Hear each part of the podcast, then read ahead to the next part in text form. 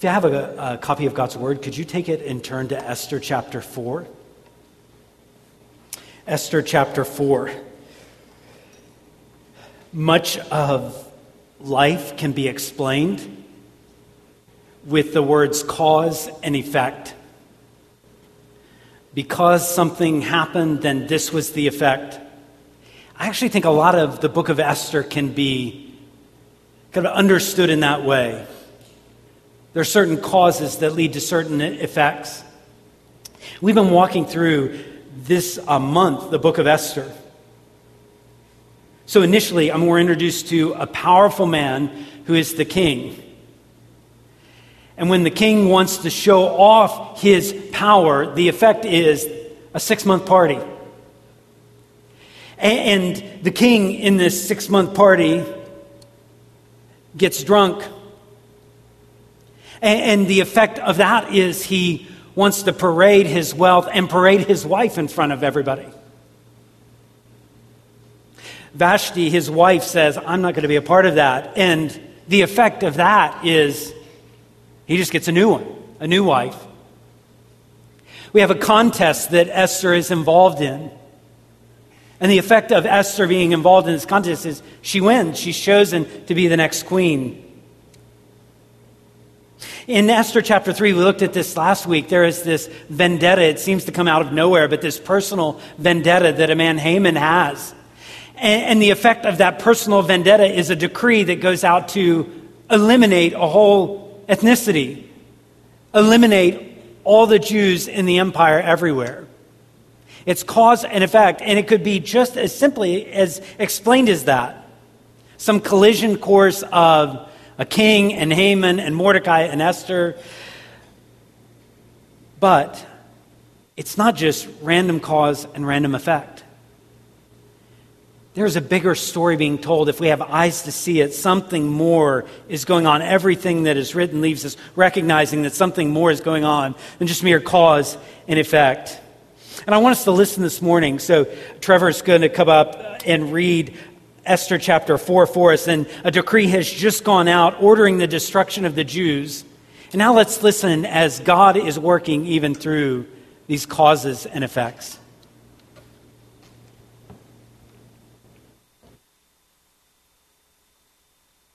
Mordecai learned all that had been done. Mordecai tore his clothes and put on sackcloth and ashes, and went out into the midst of the city. And he cried out with a loud and bitter cry he went up to the entrance of the king's gate, for no one was allowed to enter the king's gate clothed in sackcloth.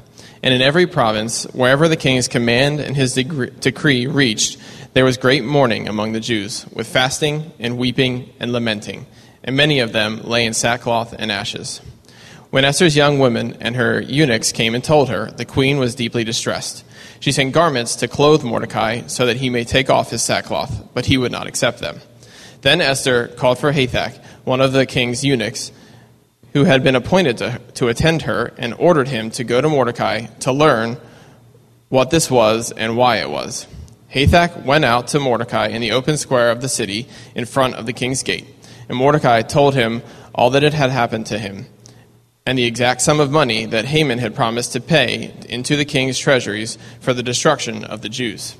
Mordecai also gave him a copy of the written decree issued in Susa for their destruction, so that he might show it to Esther and explain it to her and command her to go to the king to beg his favor and plead with him on behalf of her people. And Hathach went and told Esther what Mordecai had said. Then Esther spoke to Hathach and commanded him to go to Mordecai and say, All the king's servants and the people of the king's provinces Know that if any man or woman goes to the king inside the inner court without being called, there is but one law to be put to death, except to the one whom the king holds out the golden scepter so that he may live. But as for me, I have not been called to come into the king these thirty days. And they told Mordecai what Esther had said. Then Mordecai told them to reply to Esther Do not think to yourself that in the king's palace you will escape any more than all the other Jews. For if you keep silent at this time, relief and deliverance will rise for the Jews from another place, but you and your father's house will perish. And who knows whether you have not come to the kingdom for such a time as this? Then Esther told them to reply to Mordecai Go, gather all the Jews to be found in Susa, and hold a fast on my behalf, and do not eat or drink for three days, night or day. I and my young women will also fast as you do. Then I will go to the king, though it is against the law, and if I perish, I perish. Mordecai then went away and did everything as Esther had ordered him.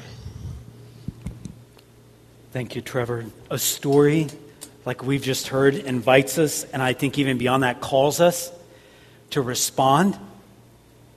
So when we're reading the book of Esther, I think it's important that we not only just receive information or be enlightened by a story, but we actually take God's word and, and look like, God, what, what do you want me to learn from this? How do you want me to respond? I think we ought to press on a little bit more. I want us to take aspects of this story this morning that we just heard, and I want us to listen to those, but let's press a little further to see, like, what does God want for our lives, particularly as we understand this story? Is as Trevor was reading, chapter 4 begins with a season of deep mourning. Deep mourning of God's people. Mordecai visibly mourns. The people mourn. So in verses 1 to 3, the close, the appearance of Mordecai is in sackcloth and ashes he is grieving. So I, we don't have a custom exactly like that, other than maybe you wear black when you're mourning, but, but it's not exactly the same. So this would be, everybody would know he is a, he is a person who is experiencing deep grief. His, physical presence, he goes to the middle of the city. He's not hiding. He is going public with his grief. His verbal response, he's crying out. It says he cries out in a loud and a bitter way. And he goes to the king's gate. He's not able to go in because of the laws, but others are feeling this grief as well. You read about feast, uh, fasting and weeping and mourning. Notably, missing from this is prayer. I mean, may, maybe it's implied in the fasting, but it's not, it's not mentioned. And this is just like Esther, where there are a thousand things that aren't quite mentioned, even though we wonder surely this would be present. We see this upheaval of emotion in this story. But again, here's a question. I don't want us just live in Esther's world. I want to come into our world and ask a question, and that is what should it look like? What should it look like when a Christian grieves? What should it look like when a Christian is sorrowful? Is that even allowed? Or is the only advice when a Christian is grieving to just trust God. It'll all get better. I don't think that's sufficient. I don't think that does justice to so much of Scripture. But what does it look like when, when we are sorrowful? What does biblical lament look like? What should Christians do with grief? What should Christians do with hurt and with physical pain? What should we do with change that we never asked for? What should we do with desperate times? What should we do with those anniversaries that come and they remind us of something bitter and something hard and something difficult? What should we do? I say we, we often don't seem to know how to do this well, how to grieve, how to be sorrowful, but we need to learn. We need to walk with each other. We need to allow for some bitter days of the soul. We need to allow for people's hearts to be broken and not just have one giant pep rally all the time. We need to allow for crying out to God. We need to recognize the, the brokenness in people's lives and listen and weep and mourn. There will be seasons that that will be the right response because of where life is going. We need to be slow with cliches and quick to be present, even if that's like, I don't know what to say, I don't know what to do, I can't change anything, but I'm here, I'm present. Echoes of this passage in Esther are in Joel, and I think Joel gives us a, a clear understanding like how, how do we grieve? Listen to Joel chapter 2 and verse 12. Yet even now declares the Lord, you're grieving? Return to me. Don't run from God. Run to Him. Return to me with all your heart. And you want to bring your fasting? You want to bring your weeping? God sees those tears. You want to bring your mourning? And your heart? Rend your hearts. Not just your garments, return to the Lord your God, for he is gracious and merciful, slow to anger, abounding in steadfast love. He relents over disaster. Who knows whether he will not turn and relent and leave a blessing behind him, a grain offering, a drink offering for the Lord your God? We need to turn to the Lord. I wonder if an important question for you to ask, even maybe this afternoon or maybe to talk over with, with a friend later on this week, is like, how, how do we grieve? How do I handle the bitter things in life? What do I do with that? Does it, does it make me go from God or does it make me go to God? There's so much more we could say, but I want to dig further into this story. We see on the part of Esther some initial reluctance to act. Some initial reluctance to act. And we, we see that in several verses here. So it doesn't start with reluctance.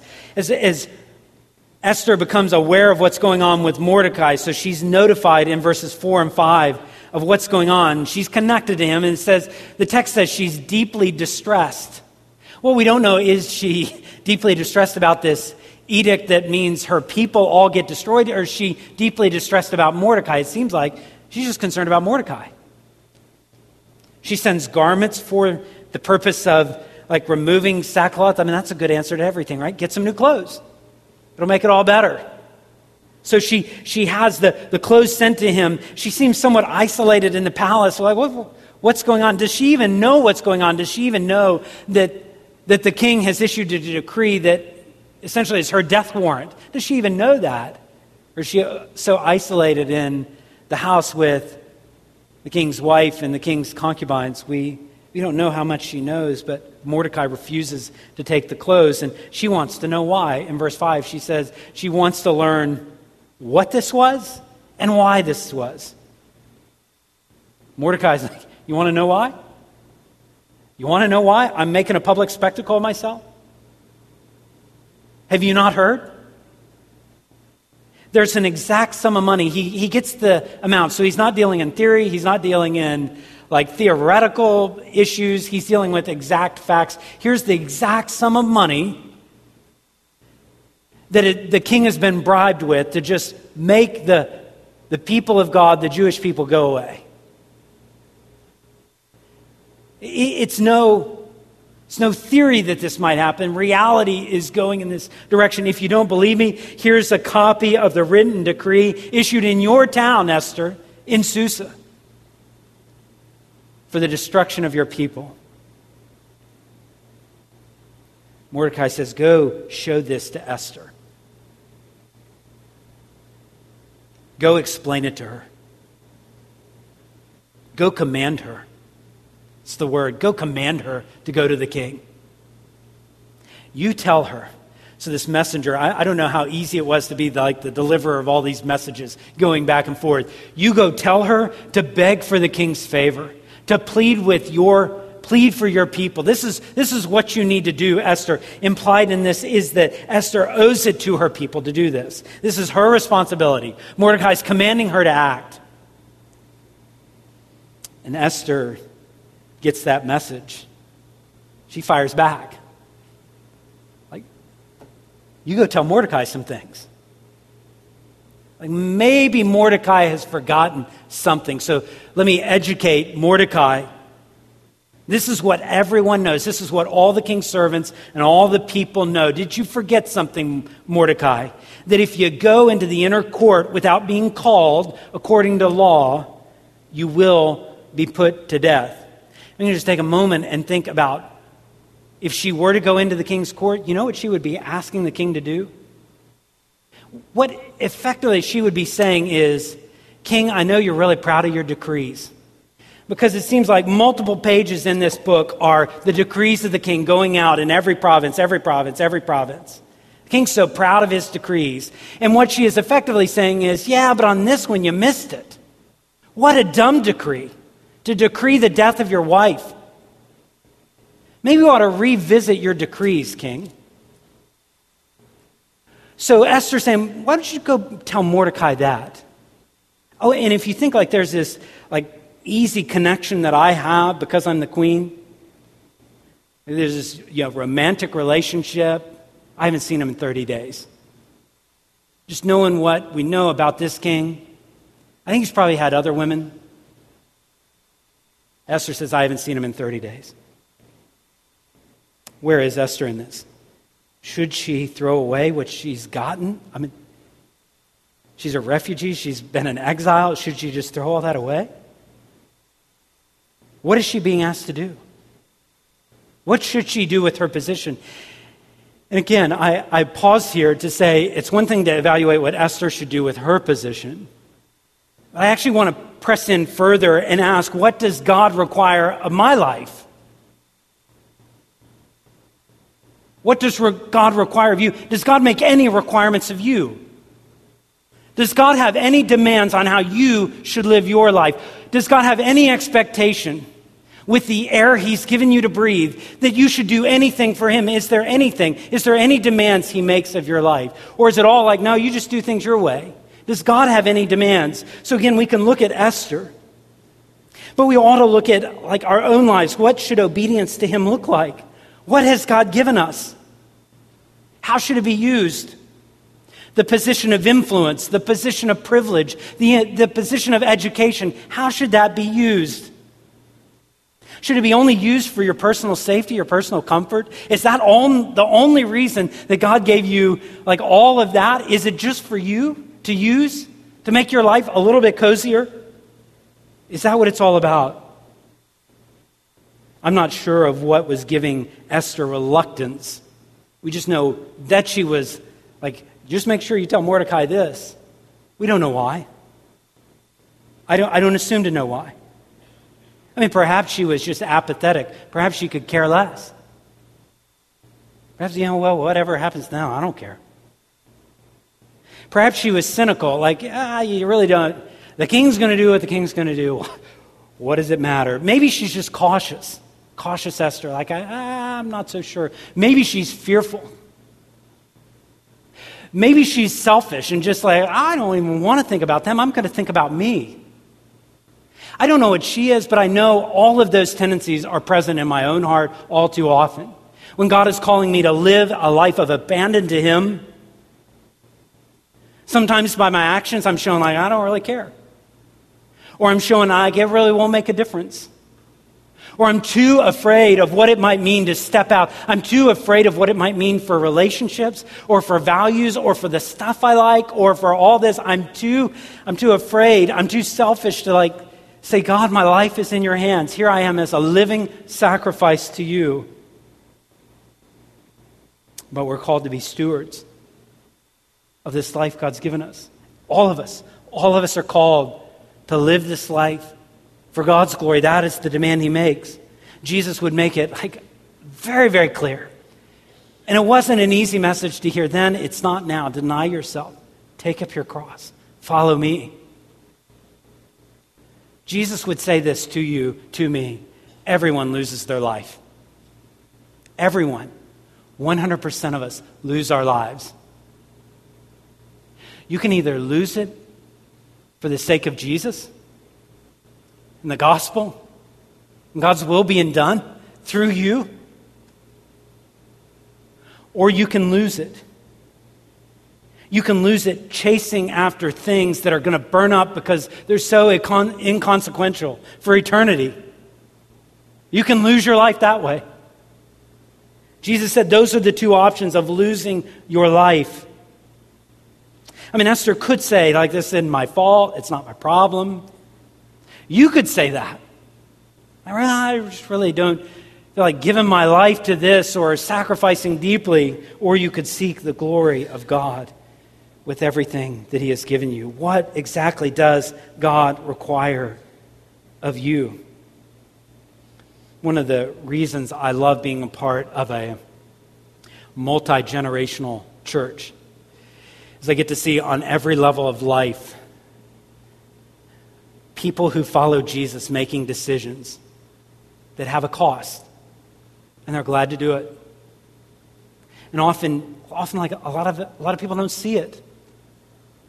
So a couple days of the week, I'll pull into the church parking lot and I'll see ladies in the church gathering gathering bread and they take it from a bakery. They don't, the bakery doesn't need it anymore, but, but people that are hungry need it and they package it up and they take it and they deliver. In the name of Jesus, they're just trying in one way, one small way, to show the love of Jesus Christ. I see people that are attending with great pain. It's, it's a chore for them even to get to church. It's a chore for them to get here to sing, to pray, to, to worship with God's people. I watch as there are those that are in the stage of life where they're caring for aging parents. And they're doing so not because it's, not because it's easy, but because they love and they're willing to sacrifice deeply. I, I think of a student right now in Malaysia who is sharing the message of Jesus Christ. I think of another student that is going to East Asia in a, in a couple days days to share the love of Christ for a year, using a year of her life. I think of those that are opening their homes. I think of the, the four families right now, and there may, Lord willing, there will be more to come, but four families that have opened up their home to foster care so that kids in Delaware might have a place. I think of those that are in the nursery that are watching those little kids that have been welcomed into our church family. I think of those that are so generous with their money. They give it away. They give it away because they know there are things that matter for eternity. I think of those that hold each other accountable, having hard conversations when it'd just be easier to, like, you go your way, I go my way. But instead, they lean into relationships and friendships that make us more like Jesus. I think of those that will show up every, every day teaching kids for VBS. I think of those that are welcoming singles and widows and widowers into their lives, recognizing that it's not just biological family that matters, it's the spiritual family, it's the church family that matters. I see this every week. I see how God makes demands of our lives. I see believers. I see brothers and sisters say, Lord, it's not my life, it's yours. Use it to bring yourself glory. We think of what we might lose, but then you might gain some things. You might gain the life you were born to live. I love the quote from Jim Elliot. It's, it's not new probably to many of you. He is no fool who gives what he cannot keep to gain what he cannot lose. I think it'd be worth you spending some time maybe even this afternoon, maybe talking it over with a friend. What does God demand of our lives? What does God demand of us? As we continue on in Esther, Esther chapter 4, Esther gets kind of boxed into a few limited options as the story progresses. Verses 12 and 14, I, I don't mean like God's limited. God's never boxed in. But Esther certainly feels it, and Mordecai is willing to press in here. So he says in verse 13, You think you're going to escape this, Esther? It's like that storm's coming, and it's coming over your house. Don't think just because you're in the king's palace, someone won't, won't rat you out. Like, don't, don't think that's the way this is going to come down. And also, Esther, don't think that your silence and the, the your silence will prevent relief and deliverance. Actually, it may come from another place, it may come from another source. And, and Esther, you may be like a, a person just watching the train go, go by. God will deliver. I don't know. I mean, does Mordecai know? Genesis 12 says the seed of Abraham will be blessed and all the families of the earth will be blessed. Does he have confidence in those prom- promises of God? I don't know. But he does say if, if you don't step up, like all of this isn't going to get derailed. But he does say, You and your father's house will be a footnote in history. You'll perish. I think Mordecai understands something. I don't know all he understands, but I think he understands something about God's sovereignty. And God being in control of everything is never meant to be a demotivator to act. I think sometimes we get confused on that. Like, if God's in control of everything, then what responsibility do I have? And we have, like, all kinds of responsibility to act. There seems to be these interrelated themes God's work and our choices. Deliverance will come, but Esther, you may be meant to play a role. Who knows if this might be why you came to the kingdom at this, you came to your royal position. Maybe this is the timing. You could have been born any other time, but maybe this was the timing. It's just interesting. Like, this would be a perfect place. I think if I were writing scripture, this is the time you'd bring up God's name 15 times. God has a wonderful plan for your life. Esther. But God's name again, it's like the magic eye, isn't it? You see him there, but you don't see it. It's not explicitly mentioned. Mordecai never mentions obedience to God or his will in this passage. But I don't think that has to stop us from asking how can we understand God's will at work in our lives? How can we understand God's will at work in our lives? Certainly, when you're younger, you feel this press like to discover God's will, to find God's will. What does God want me to do? That's a huge discussion. More time than we have today. But I, I do want to offer some thoughts that I think as I read Esther, it's hard not to share some of these things that I see in this story of Esther.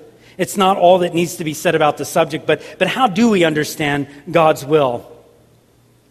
I think we understand God's will better as, let me just say first, like we've run out of other options. When you come to a place where you're wondering what to do and there really are no other options, like Esther, at least there are no other good ones. Sometimes this helps us discern what God's will is. It's no fun to run out of options. Our culture like pushes the uh, opposite direction. There are a bazillion majors you could have if you want to go to college. I, I love the power and control of going to a grocery store and seeing about 15 varieties of Doritos. I can get whatever Dorito I want. If I don't like that one, I'll get another one. And I can keep trying for the rest of the month until I find something. I, I, like the power. I like the options. I like that I could do it this way, this way, this way. I like that Amazon, I can buy just about everything. And with Prime, it'll be to my doorstep pretty soon. I love it. But often my life doesn't work with this a, a bazillion good options. Often God's will works as some of those options just get kind of cut off. Well, I guess I can't do that. Well, I guess I'm not working there. I guess that opportunity isn't available to me. I guess I can't do that. And as uncomfortable as it makes us, it's still okay. God isn't wringing his hands because you're out of a million good options. I think we understand God's will also as we trace a, a trajectory of our life. Someone was help, helpful in, in letting me see this this week because often our lives don't just come like so random. There's something that God is doing. There's a story He is writing, and it's this and that and this and that. And we begin to look past and we see, okay, God was working here and here and here. And that's the way it is with Esther, right? God was moving her into a position for such a time as this. And when we begin to look, and say, Look at where my life has gone. Look at the tragedy. Look at the victory. Look at my talents. Look at my personalities. Look at my skills. Look at my education or my lack of education. We begin to see what God is doing. It doesn't come out of nowhere. And then I learned from Esther sometimes we have to decide on a course of action that still feels pretty uncertain. Rarely do I have like 100% certainty on decisions, even like big ones? I, have never walked out and seen letters in the sky that said, here's the decision to make. God's never loaded up my inbox with this is the option. Did you notice in Esther, did you notice kind of the uncertainty? I mean, Mordecai's saying, who knows? Who knows? And Esther says, if I perish, if, if, if I perish, I perish. Like there's uncertainty there. Sometimes that's all we have after we've gotten wise counsel, after we've prayed, we decide on a course of action. And aren't you glad to know that God, again, is not handcuffed by our uncertainty? Well, this passage leads us to see a big decision for Esther. Verses 15 to 17, she's got a decision. What should she do? Did you notice how Esther has changed? So when we're introduced to Esther in the first part of the book, she's basically at the whim of everybody else. The king wants her, the, the officials call her. Mordecai says, Do this, do that, do this, do that. But now things have changed by the end of the chapter. I mean, verse 17 says she's ordering Mordecai. She tells Mordecai, Go, gather all the Jews, and hold a fast on my behalf. She says, I'll fast.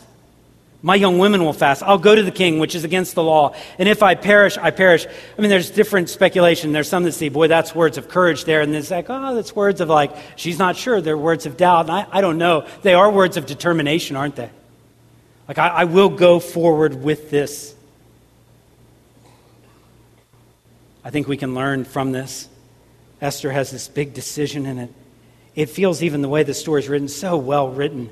It feels like this is a superhero story. And then watch the movie.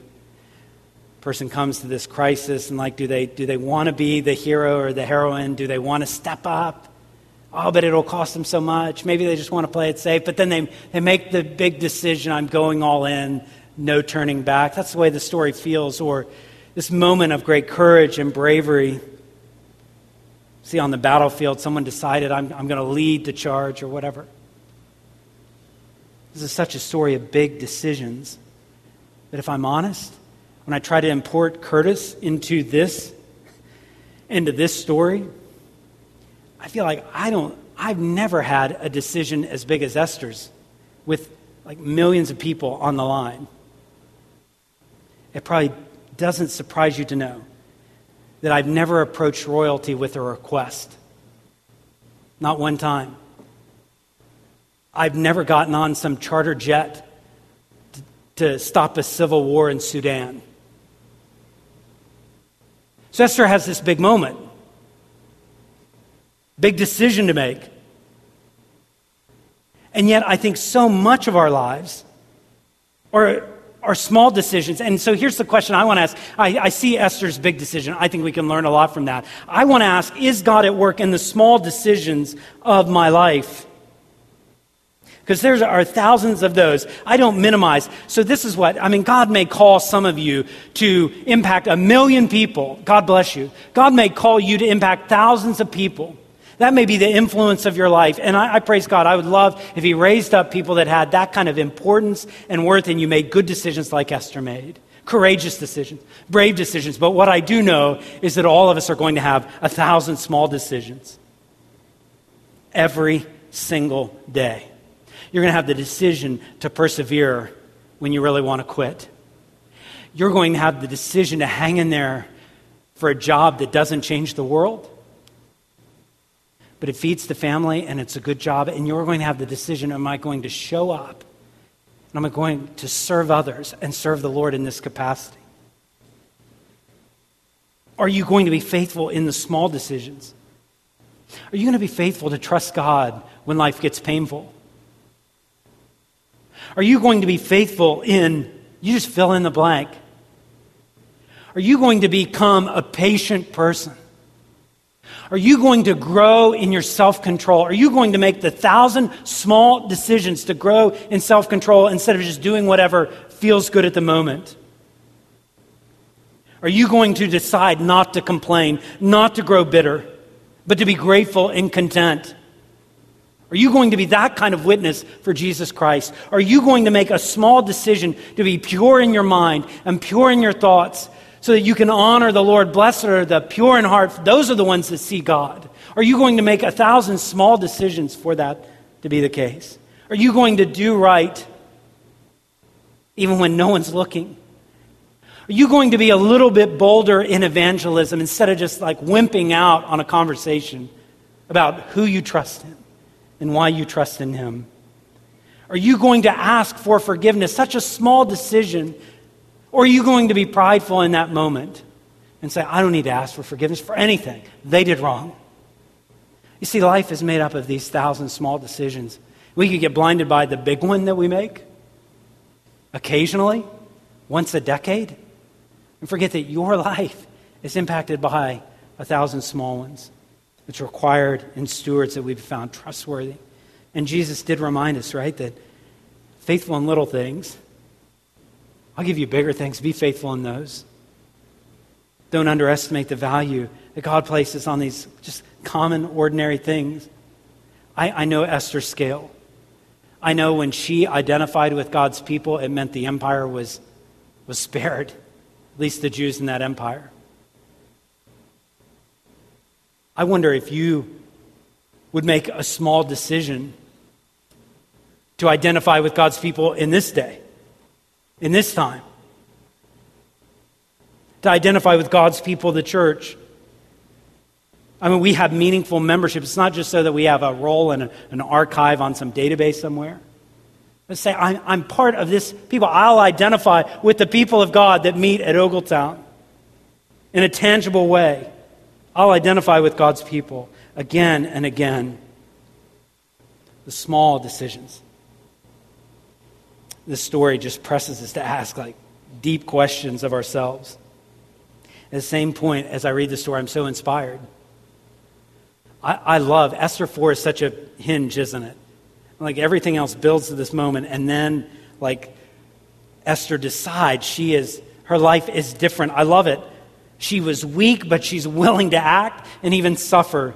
She's courageous, ready to make a decision, not just for her own comfort and safety. She doesn't let, let the past or present circumstances define her. She's had a lot of difficulties, but here it seems to turn. I find so much encouraging, especially about Esther, and inspirational, but I want to ask another question, and that is this Do you see how this story prepares you not just to look at Esther, but see someone that's greater than Esther that this Bible tells a story of? I'm inspired by Esther. But I've been transformed by someone greater than Esther.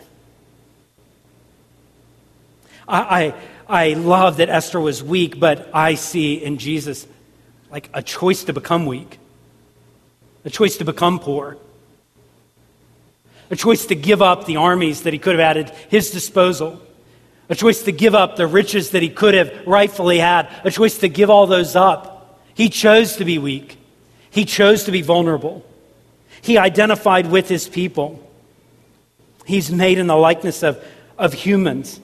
He suffers for sin. He prays. He prays something similar to Esther, but, it, but it's different, isn't it? He prays, Not my will, but yours be done. And that isn't like a, like, well, who knows what will happen? Not with Jesus, not when it comes to the Garden of Gethsemane, not when it comes to the cross. He knew, he knew what he was going to. It wasn't a if I perish. He knew he was going to perish in an earthly sense. He knew his body would be destroyed. He knew he'd be mocked. He knew he'd be made fun of. I'm inspired by Esther.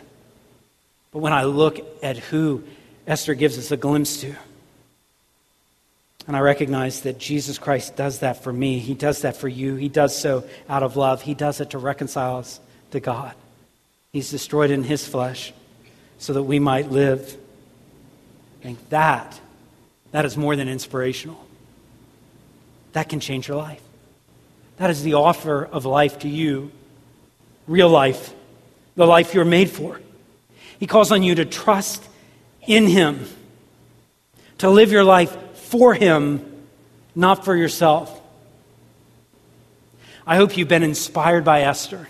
I'd love it to see our church do great things, courageous things for God.